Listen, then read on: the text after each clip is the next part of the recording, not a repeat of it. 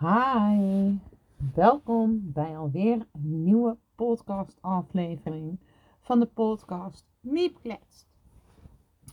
Mijn naam is Miranda van Dongen en uh, in de podcast Miep Kletst spreek ik de blogartikelen in die ik publiceer op mijn webpagina www.paardemiep.nl uh, onder uh, de pagina Miep Blogt. En ehm, ja, wij paardenmensen zijn over het algemeen toch allemaal best wel heel erg druk. De meeste mensen die hebben een, uh, een baan of een studie of, uh, of school. En uh, moet je daar ook misschien nog in je vrije tijd het een en ander voor doen. Nou ja, paard kost ook heel veel tijd en geld. Ehm, dus zodoende dacht ik van ja, je hebt niet altijd evenveel tijd om een blog te gaan lezen. Maar ja, een podcast ja, die luister je overal. Het is vandaag uh, woensdag 26 januari 2022. De dag dat de zoveelste lockdown ontkracht werd. Dat de horeca weer open mag. En uh, ja, dat we langzaam naar ons nieuw maatschappelijke zijn gaan. En ehm, ja, ik heb denk ik wel een leuke. Weet je, ik ga gewoon uh, voorlezen. En uh, dan kom ik daarna nog even bij jullie terug. Negen fabels over juryleden ontkracht. Negen fabels over juryleden wordt een totaal andere podcast dan jullie van mij gewend zijn. Uiteraard is deze ook als blogartikel gepubliceerd. Ik hoor ze regelmatig. Fabels over juryleden uit de mond van deelnemers aan een wedstrijd. Je kent dat wel. Dat je aan een stalgenoot vraagt: hoe is je wedstrijd gegaan? En dat de resultaten verbloemd worden met het opnemen van allerlei fabels. Nou, ik heb uh, de negen uh, opmerkelijke, meest gehoorde fabels voor jullie op een rijtje gezet. Fabel 1. De jury heeft gewoon vriendjespolitiek gebruikt. Regelmatig hoor ik dat juryleden mensen slash deelnemers voortrekken. Ook wel vriendjespolitiek dus. Dat zijn dan mensen die ze goed kennen of heel erg leuk vinden. In het reglement is vastgelegd dat je als jurylid geen lesklanten of familieleden mag beoordelen. Maar het beoordelen van een proef van iemand die je heel goed kent, bijvoorbeeld een vriendin, een stalgenoot, is voor zowel de deelnemer als voor het jurylid een vrij ongemakkelijke situatie. Persoonlijk neem ik in dat geval eerst contact op met de organisatie. Leg ik de situatie aan hen uit en kijken we of we misschien van rubriek kunnen ruilen met de andere jury. Meestal valt er wel wat te regelen om vriendjespolitiek te voorkomen. De, voorkomen. Een fabel dus. Fabel nummer 2. De jury van vandaag leek Sinterklaas wel. Hiermee bedoelen deelnemers dat de jury ontzettend fijn heeft kunnen punten. Deelnemers, bijna allemaal, lekkere scores behaald hebben. Soms heb je die wedstrijden erbij. Soms. Dat je een rubriek mag beoordelen waar je lekker mooie cijfers kan geven. Heerlijk zijn zulke rubrieken om te mogen beoordelen. Het is de taak van de jury om te belonen wat er goed gaat. Misschien waren de ruiters aan de rubrieken wel heel erg goed deze dag. Een jurylid zal never nooit onnodig met punten gaan strooien, zoals Zwarte Piet met een strooigoed. Dus dat de jury Sinterklaas is, is ook een fabel. fabel. De jury vond mijn paard gewoon niet mooi. Fabel nummer 3. Een dressuurwedstrijd is niet te verwarren met een misverkiezing of een beauty contest. Het gaat hier niet om schoonheid, maar om de kwaliteit van de gevraagde oefeningen en overgangen. En natuurlijk is jouw paard het mooiste. Elke eigenaar vindt zijn eigen paard toch het mooiste? Dat begrijpen wij juryleden echt wel. Dressuur draait niet om wie het mooiste is, een fabel dus.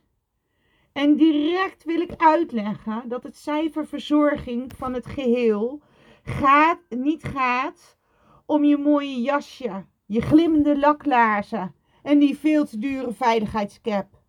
Het cijfer dient voor zaken zoals past het oogt het paard gezond, oogt het paard fit, staat het paard goed op de hoeven, etc.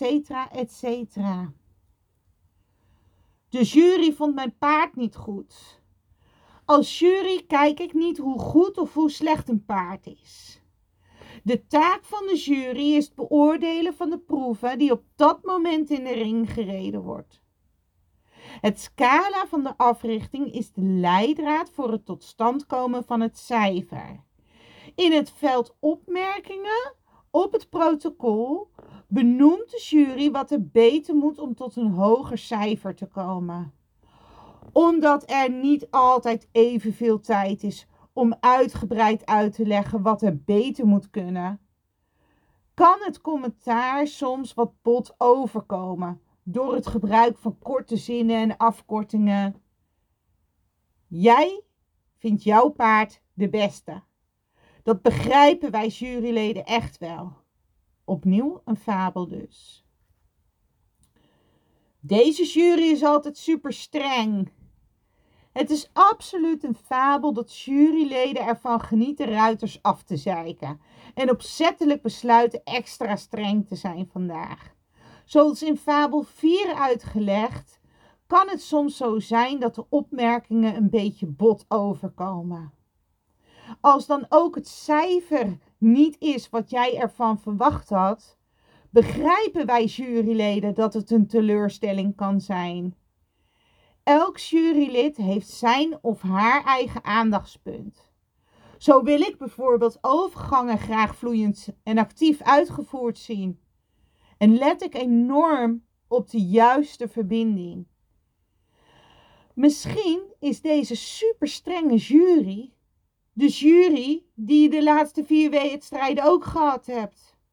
En die jury die nu voor de vijfde keer op je protocol vermeldt dat het paard meer vanuit het achterbeen naar de hand toe gereden moet worden. Een rubriek lijkt vele malen langer te duren wanneer je als jury weinig leuke punten kwijt kunt.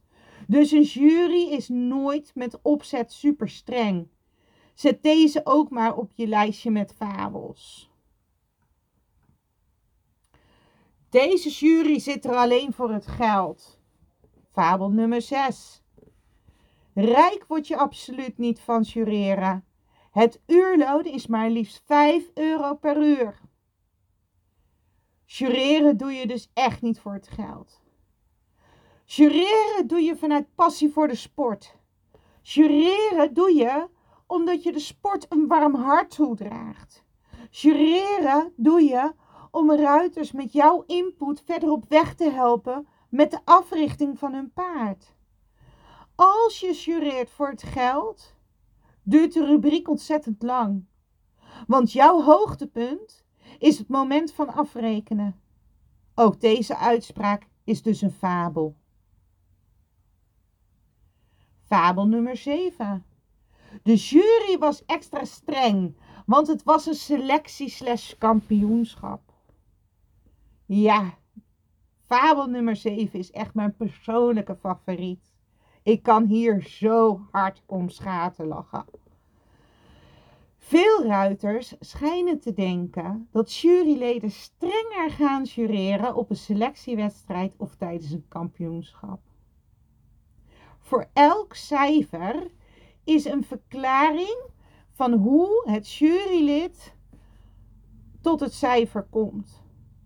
Dit lijstje verandert echt niet per type wedstrijd. Zelf heb ik me nog nooit kunnen betrappen op het feit dat ik strenger ga jureren op zulke wedstrijden. De ruiters die dit wel zo ervaren, moeten eens goed kijken naar de namen van de overige deelnemers in hun rubriek. Rij je vaker tegen ze? Of kom je ze misschien nu voor het eerst tegen? Vaak is het laatste het geval en kan je je kansen vooraf niet goed inschatten. Dus dat juryleden strenger jureren op een selectie of een kampioenschap is ook een fabel. Fabel nummer 8. Ja, alweer de ene laatste. De jury is omgekocht door de winnaar. Ik jureer toch al heel wat jaren, maar dat geluk heb ik nog nooit gehad. Natuurlijk wel eens een vader van een ponyruiter die alleen die ene winstpunt in de B-dressuur moet halen om eindelijk te mogen springen. Die vader die dan grapt, hoeveel kost het, één winstpunt? Zeker in de basissport, waar waarschijnlijk de meeste van jullie in actief zijn, komt omkoping echt niet voor. Opnieuw een fabel ontkracht. Last but not least, fabel nummer 9. Vooraf weet jury al wie de rubriek gaat winnen. De laatste fabel. De jury weet vooraf al wie gaat winnen. Het jureren van dressuur vindt plaats in het hier en nu. Er kan van alles gebeuren. Een grote kans hebben op de winst, waarvan het paard bijvoorbeeld, bijvoorbeeld gruwelijk bang wordt voor iets en die niet rond de baan kan komen.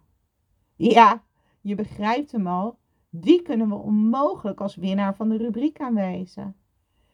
Het is de taak van de jury om met focus en aandacht de proef te beoordelen, onderdeel voor onderdeel, in het hier en nu cijfers toe te kennen voor de uitvoering van het gevraagde. Een jury kan dus nooit van tevoren weten wie er gaat winnen. Nou, welke van de negen fabels heb jij wel eens gebruikt?